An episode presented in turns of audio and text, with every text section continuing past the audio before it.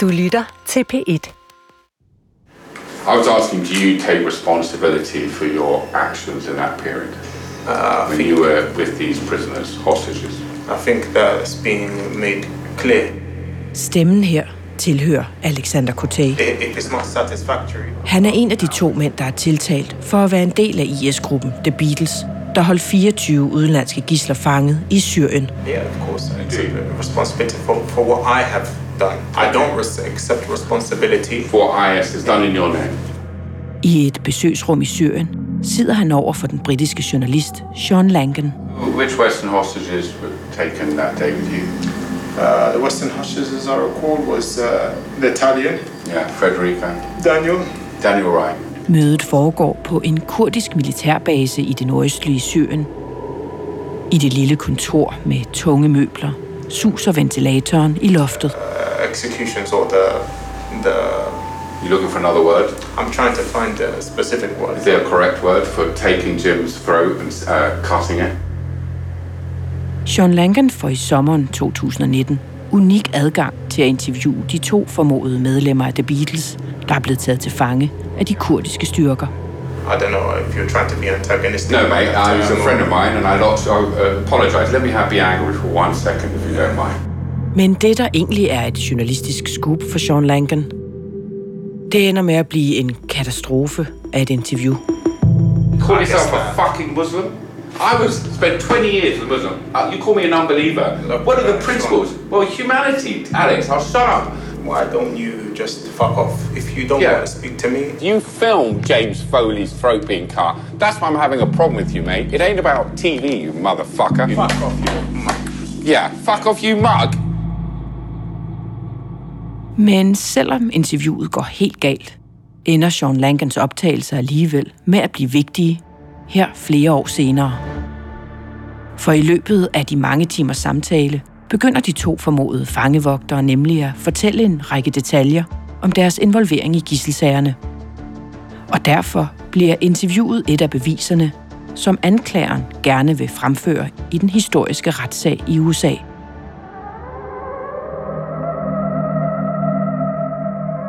Men forsvarerne i sagen forsøger nu at forhindre, at optagelserne må blive brugt som et bevis.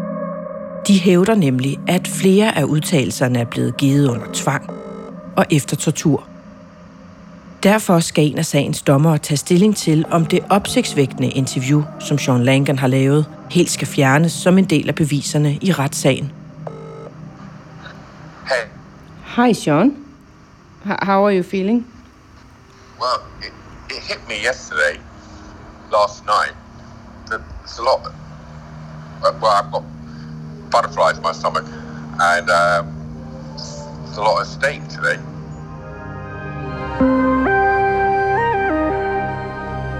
Det meste af det her interview er aldrig tidligere blevet offentligt publiceret. Før nu. Men kan det, som bliver sagt under Sean Langans opsigtsvækkende interview, hvor de to åbner for hændelser i islamisk stats mørklagte fangekælder, overhovedet få lov at blive vist under retssagen? Det her er episode 2. Det inkriminerende interview.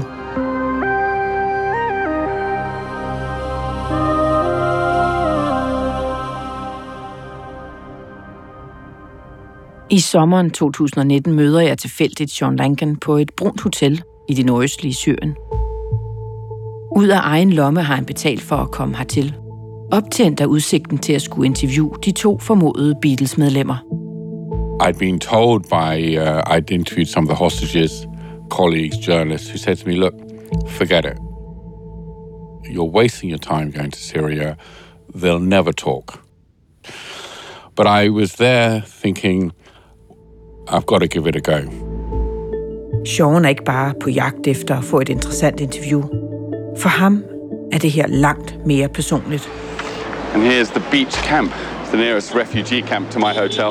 I en årrække har han rejst i Mellemøsten og Afghanistan som dokumentarfilminstruktør, It's hard to believe that this area here was once considered the uh, birthplace of civilization. hvor han har interviewet militante islamister og terrorister. You think they'd have their Men så i 2008 bliver Sean Langan taget som gissel. På en rejse i Afghanistan bliver han kidnappet af Taliban. I stammeområdernes uvejsomme bjerge holder de ham fanget i et mørkt rum i tre og en halv måned, før han endelig bliver frigivet. What was really terrifying for me in my time was having my throat cut in darkness. And it's something you, you, you um, uh, it's a childhood, deep-seated fear of, of to have your throat cut in the darkness. Til fangetagelsen i Afghanistan får ham kort vej til at stoppe sit journalistiske arbejde.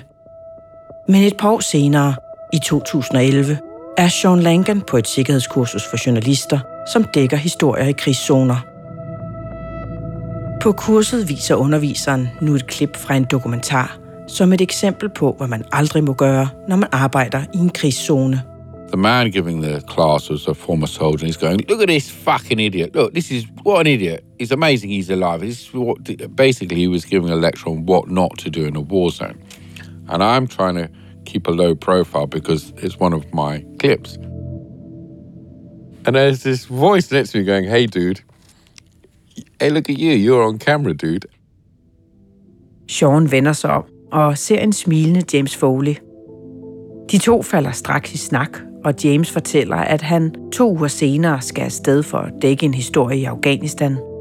I mellemtiden mangler han et sted at bo, og Sean tilbyder ham en seng i sin lejlighed i London.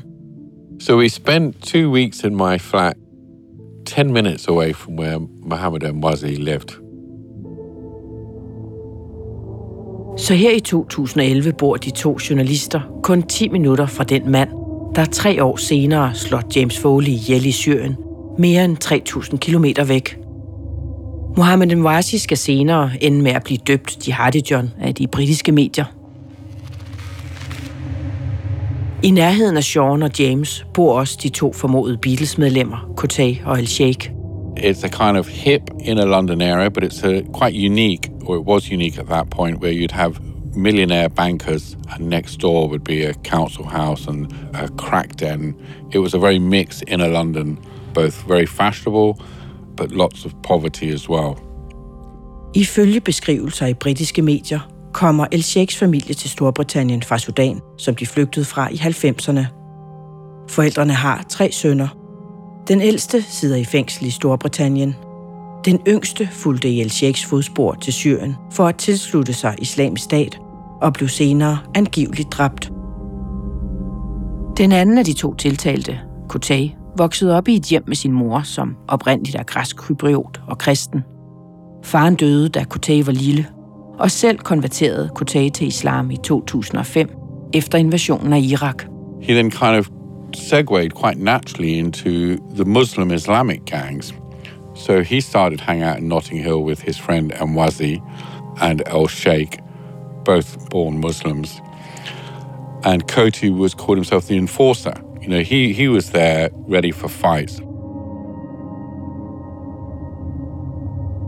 Inden de, ifølge de britiske medier, begynder at hænge ud sammen, har Kotay og El Sheikh allerede stiftet bekendtskab med politiet.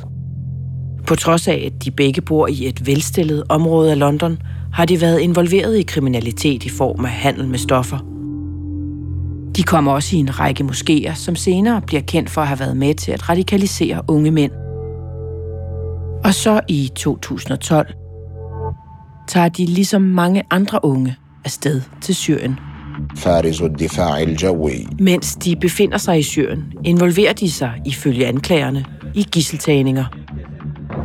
Ifølge italieneren Federico Motka var det britterne, der kidnappede ham og nødhjælpsarbejderen David Haynes i marts 2013, da hætteklædte mænd med britisk accent stoppede deres bil på en mørk vej Senere holder britterne 24 gisler i deres varetægt.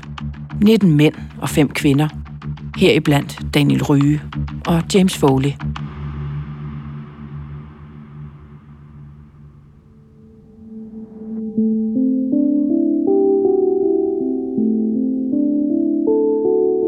Sean og James Foley holder kontakten via e-mail, indtil James forsvinder i Syrien. I august 2014, mere end et år efter at James bliver kidnappet, er Sean Langan på ferie med sine børn, da hans telefon en nat begynder at flyde over med beskeder. I then go out and I watched a bit of that clip of Jihadi John saying, This is a message to America. Any attempt by you, Obama, to deny the Muslims their rights of living in safety under the Islamic Caliphate will result in the bloodshed of your people. Videoen, som Sean Langan ser, har islamisk stat sendt ud. Den viser mordet på hans ven James Foley. And my son woke up and he said, he was only about eight, nine, he said, he pointed and said, that could have been you. I felt sick. There was this voice behind the mask, a London accent. And it was the fact that it was so close to home. This was no longer trying to understand the other side. It's like, oh my God, that's a London accent. And I thought, I never want to do this story. Uh, uh, shot down.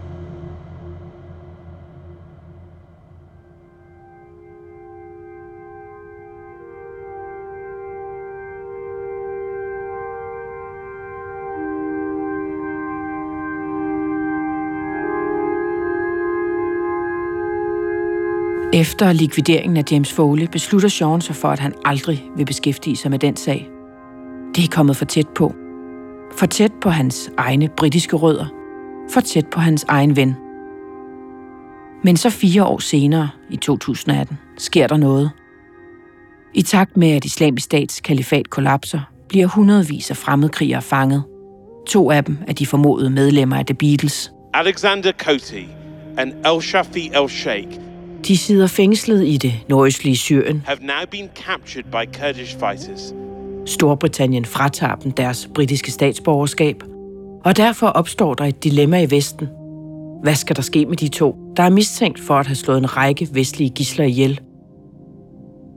So I'd seen them on TV, I'd got used to seeing them. Inde fra fængslet giver de to et par tv-interviews. They were giving these interviews, denying being members of the Beatles and joking around. De benægter begge to at være medlemmer af The Beatles, og vil generelt ikke sige meget om deres tid i Syrien. Do you still deny that you're a member of the group? Yeah, of course. Her i et interview med BBC. Oh, Shafi. Same question. Sean Langan mærker en trang til at få de to mistænkte i tale. Han vil have dem til at tilstå deres gerninger. Ikke bare mod hans ven, men også mod de andre gisler.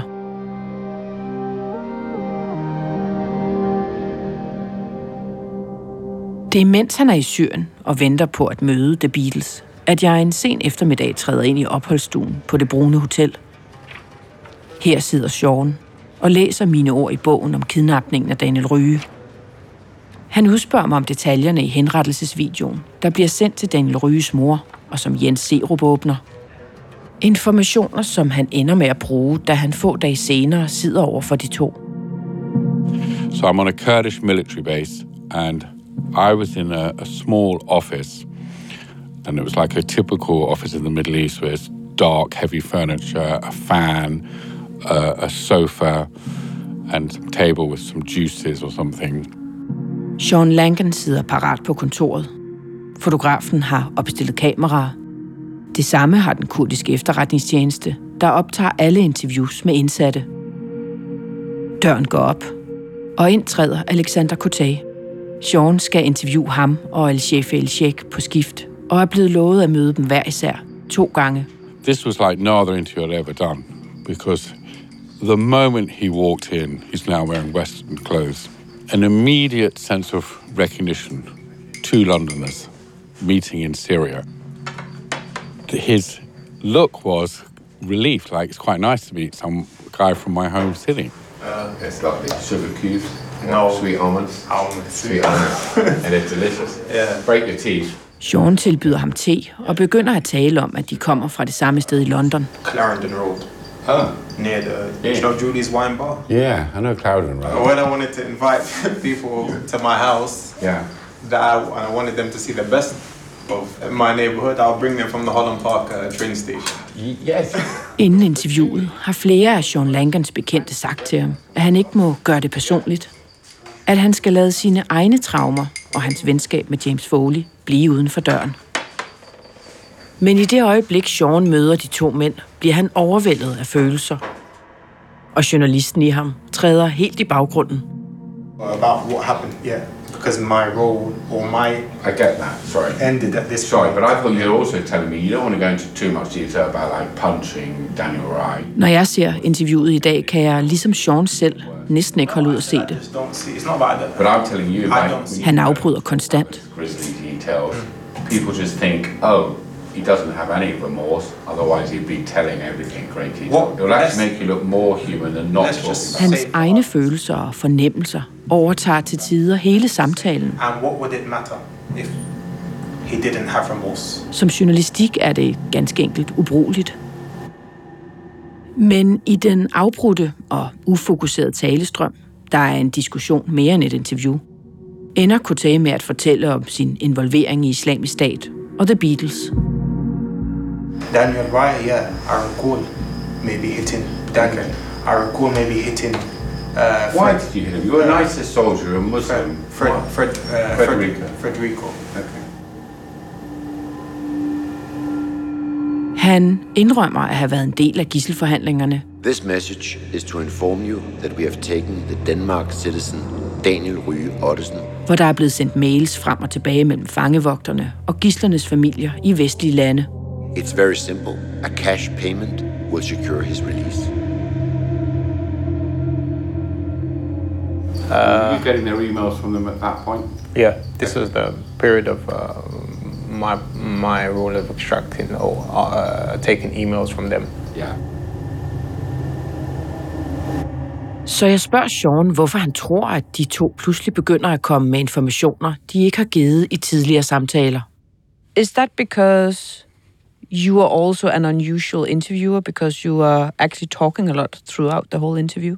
For two a, year at that point, they denied any involvement in the case.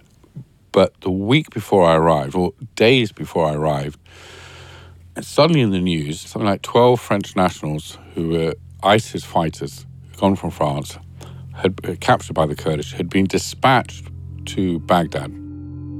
An Iraqi court sentenced to death another French member of ISIS, bringing the total to seven this week. Kort tid inden Sean Langan møder de to, er flere fremmedkrigere fra Frankrig efter en kort retssag i Bagdad blevet idømt dødsstraf. Nyheden løber verden rundt. Sean Langan får det indtryk, at de er klar til at tale med ham nu, fordi de er bange for at lide samme skæbne i Bagdad. Efter Seans første samtale med Kotay, kommer El-Sheikh nu ind i lokalet. My first impression was how insignificant and this little, it was, he was, he's tiny compared to me. På billederne kan man se en spinkel mand, der taler med lav stemme. Sean giver ham hånden, men kan pludselig ikke give slip. I stedet begynder han at tale om James Foley.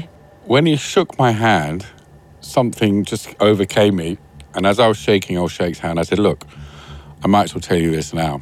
Your good friend, Mohammed Amwazi Jihadi John, cut off the head of my good friend, James Foley.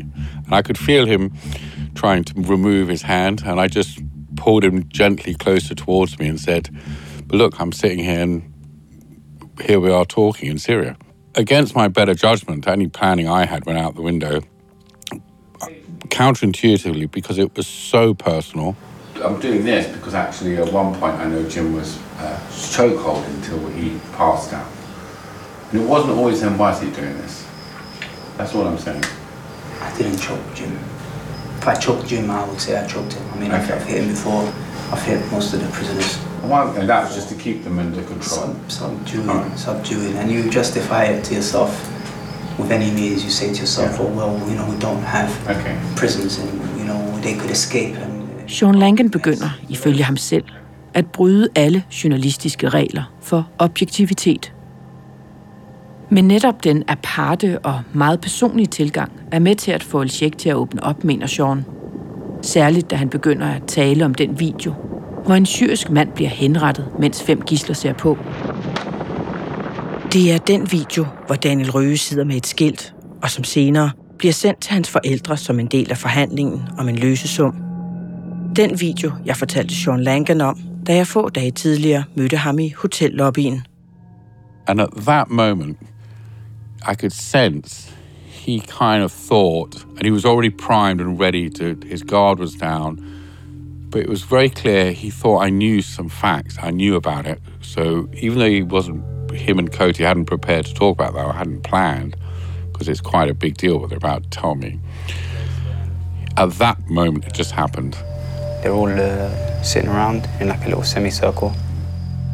El Sheikh begynder nu at fortælle, at gislerne sidder i en halvcirkel om graven, mens de holder beskeder op. They're holding cards. I don't remember exactly what was on the cards, but it was a message. The, the whole point of the video was a message.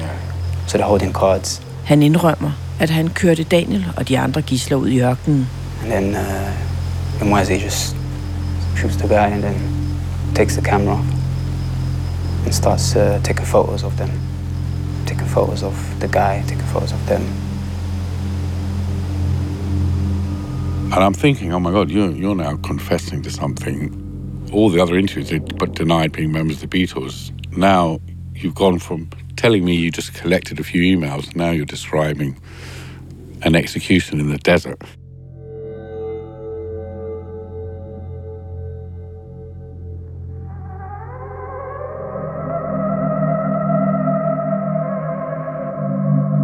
Nogle dage går, og Sean Langan mødes igen med Kotay i det lille kontor på den kurdiske militærbase. Nu fortæller Sean Langan til Kotay, at hans medfange har fortalt detaljer omkring likvideringen af den syriske mand. But you were at the execution. Yeah. Pludselig spidser situationen til. I know you've experienced a lot, but we are talking about torture, beheadings. These people will never forget. I've been through it. They will. I don't. I will expect never forget a second I don't when someone expect a them. knife to my I don't expect them to ever forget that, and I, I don't find it- expect so someone you to not ever remember that? I You're don't the man expect. hitting them on the head. What if you would like to hear my response? Yeah, go on. Imens de to formodede medlemmer af The Beatles er begyndt at fortælle opsigtsvækkende ting om deres tid i Syrien, indleder Sean Langan et dybt personligt opgør med manden, der sidder over for ham. I wouldn't call it an interview. It's an unfolding human drama between a former hostage who who, who knew, because I should have done, that if I'm talking to people who've been at executions, who've tortured hostages, and I'm holding their hand, and one of those hostages is a friend, that was going to bring up my own traumatic memories. Are you upset, Sean? I am upset. Why are you upset?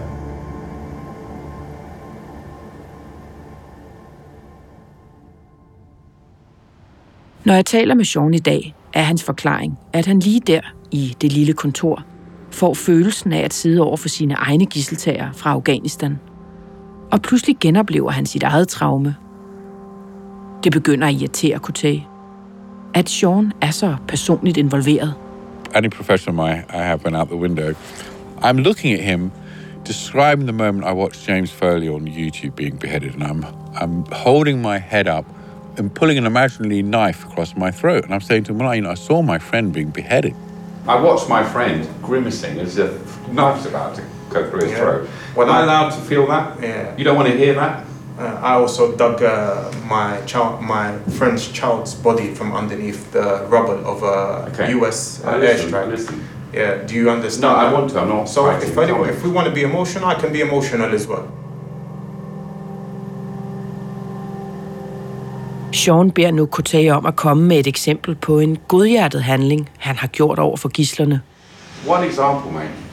I can't think of You it. saw, did you, you saw these people terrified, suffering, maybe at other people's hands. Yeah. You didn't show one bit of compassion. I didn't say I didn't show. So tell I me. I can't think of any. I'm asking, well, think, please. I won't say anything more. I'll be silent to let you, for your family watching. Uh, I don't recall. Dakota ikke kan komme på et eneste eksempel på en godhjertet handling over for gislerne. Der nedsmelter Sean Langan. Call yourself a fucking Muslim? I was spent 20 years as a Muslim. Uh, you call me an unbeliever. What are the principles? Well, humanity, Alex. I'll shut up. God, me. help me out here. Why don't you just fuck off? If you don't yeah. want to speak to me, uh, I, okay, I'll shut up. Give me one example of human decency. Uh, yeah, that's enough. Uh, You've had uh, enough. I'm sorry, I got hard on you. Yeah, yeah. Øh.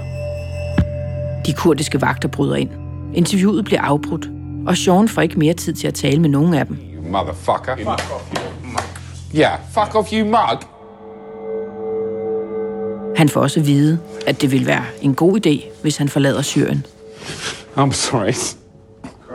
Fuck, I'm sorry.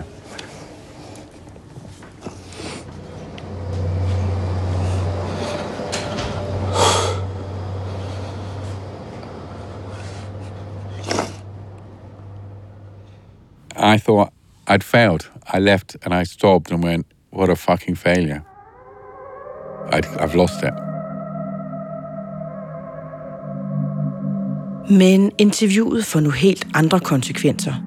Konsekvenser, der måske ubevidst har været John Langans hensigt fra begyndelsen. For da jeg taler med ham i dag, siger han, at han egentlig også ønskede, at de to mænd, der er anklaget for at være en del af The Beatles, skulle komme med indrømmelser, der ville kunne få dem dømt i retten. My idea was to go to Syria in the hope they may say something, e- e- even just a small bit of information that could be used. Uh, I went there to try and get evidence that could be used in a trial.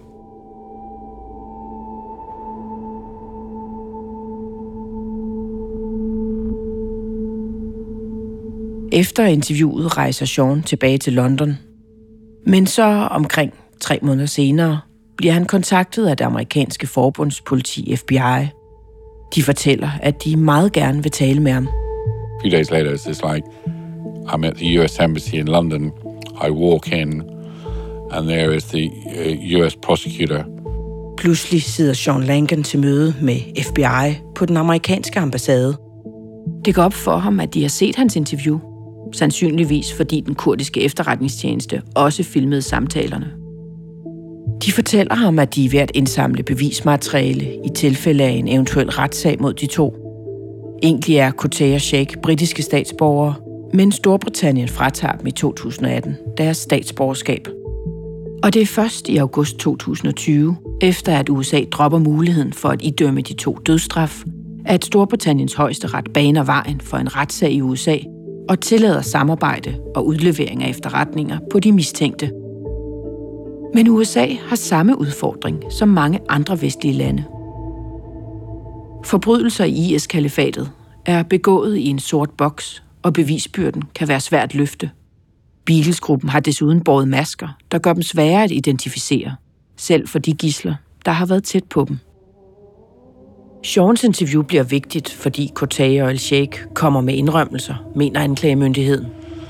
Suddenly, you've got this interview where they're telling me, Alexander Cote and El Sheikh, these people are telling me themselves in such detail about events, including specifically, and this is what they're really interested in, the, the time they drove Daniel Rye and the other hostages, Federico uh, and Tony, the German hostage, they drove them into the desert, brought a Syrian prisoner who was actually formerly in ISIS but was now being killed for some charge, where and Anwazi Jihadi John puts him as standing above a pit, shoots him in the head with a pistol,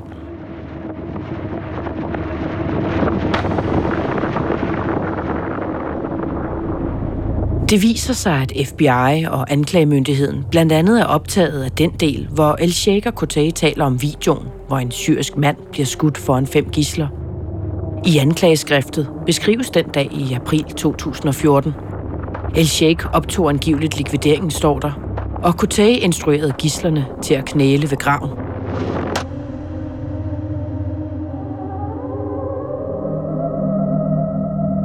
Da USA beslutter at rejse en sag, bliver Kotei og El Sheikh fløjet over Atlanten. De erklærer sig i første omgang uskyldige i anklagerne om kidnapning, terror og medvirken til mord. Men så pludselig ændrer noget sig.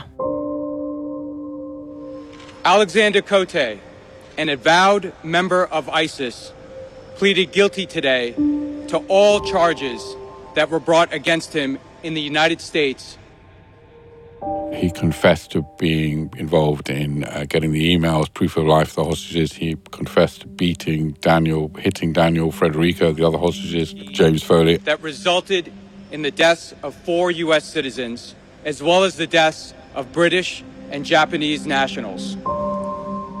And he confessed to this being present at this execution, even though he claimed it wasn't really strictly speaking an execution, even though his friend shot someone nine times.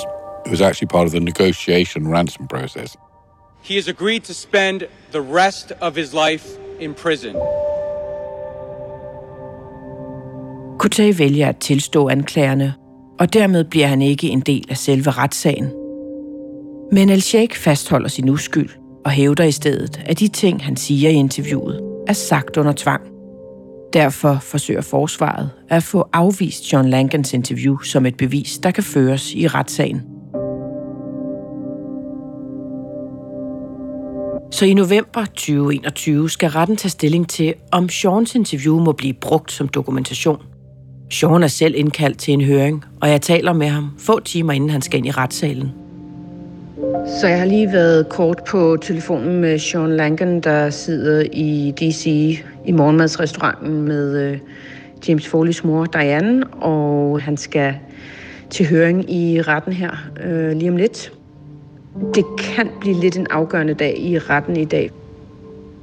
El Shafi El Sheikh hævder nemlig, at alt det, han sagde til Sean Langan under interviewet, var løgn.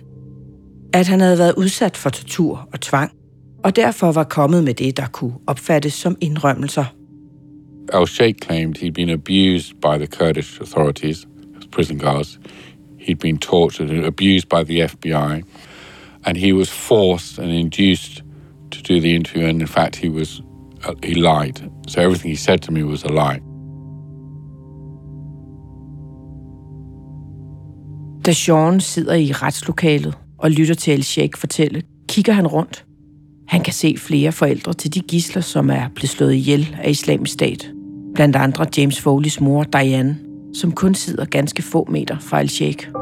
We want to thank the Department of Justice to this outstanding prosecution team that has brought such a strong case for his direct culpability for the torture and death of our son James. Da høringen er slut, forlader Sean retssalen, og først mere end en måned senere har dommeren taget en endelig beslutning. Sean Lankens interview vil blive brugt som bevis, når den egentlige retssag mod El Sheikh går i gang. Sean Lanken krydser gængse journalistiske grænser i denne sag. Han samarbejder med myndighederne og tillader, at hans ellers upublicerede interview bliver brugt i retten. Nogen vil sige, at han er en nyttig idiot. Sean selv har tænkt meget over dilemmaet. Well, to me, it would be immoral if I withheld evidence in a terrible case of torture and murder. Personally, I couldn't look Diane Foley in the face, the mother of my friend, or Daniel Ryan in the face, if these men were got off because I withheld evidence. That's immoral. And I think morality trumps professional ethics.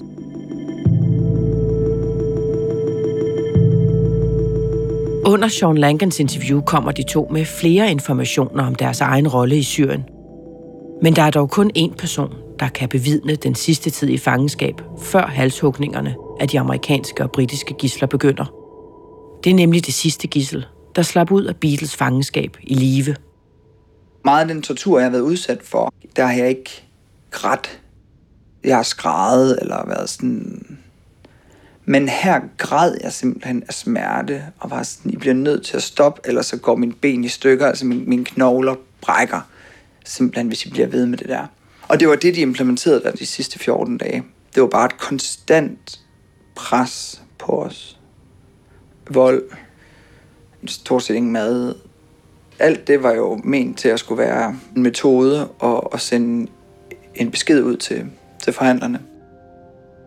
Det er danske Daniel Ryge. Han skal vidne i retten i Virginia i USA, og igen møde en af de mænd, som angiveligt holdt ham fanget i Syrien. Men denne gang i en retssal.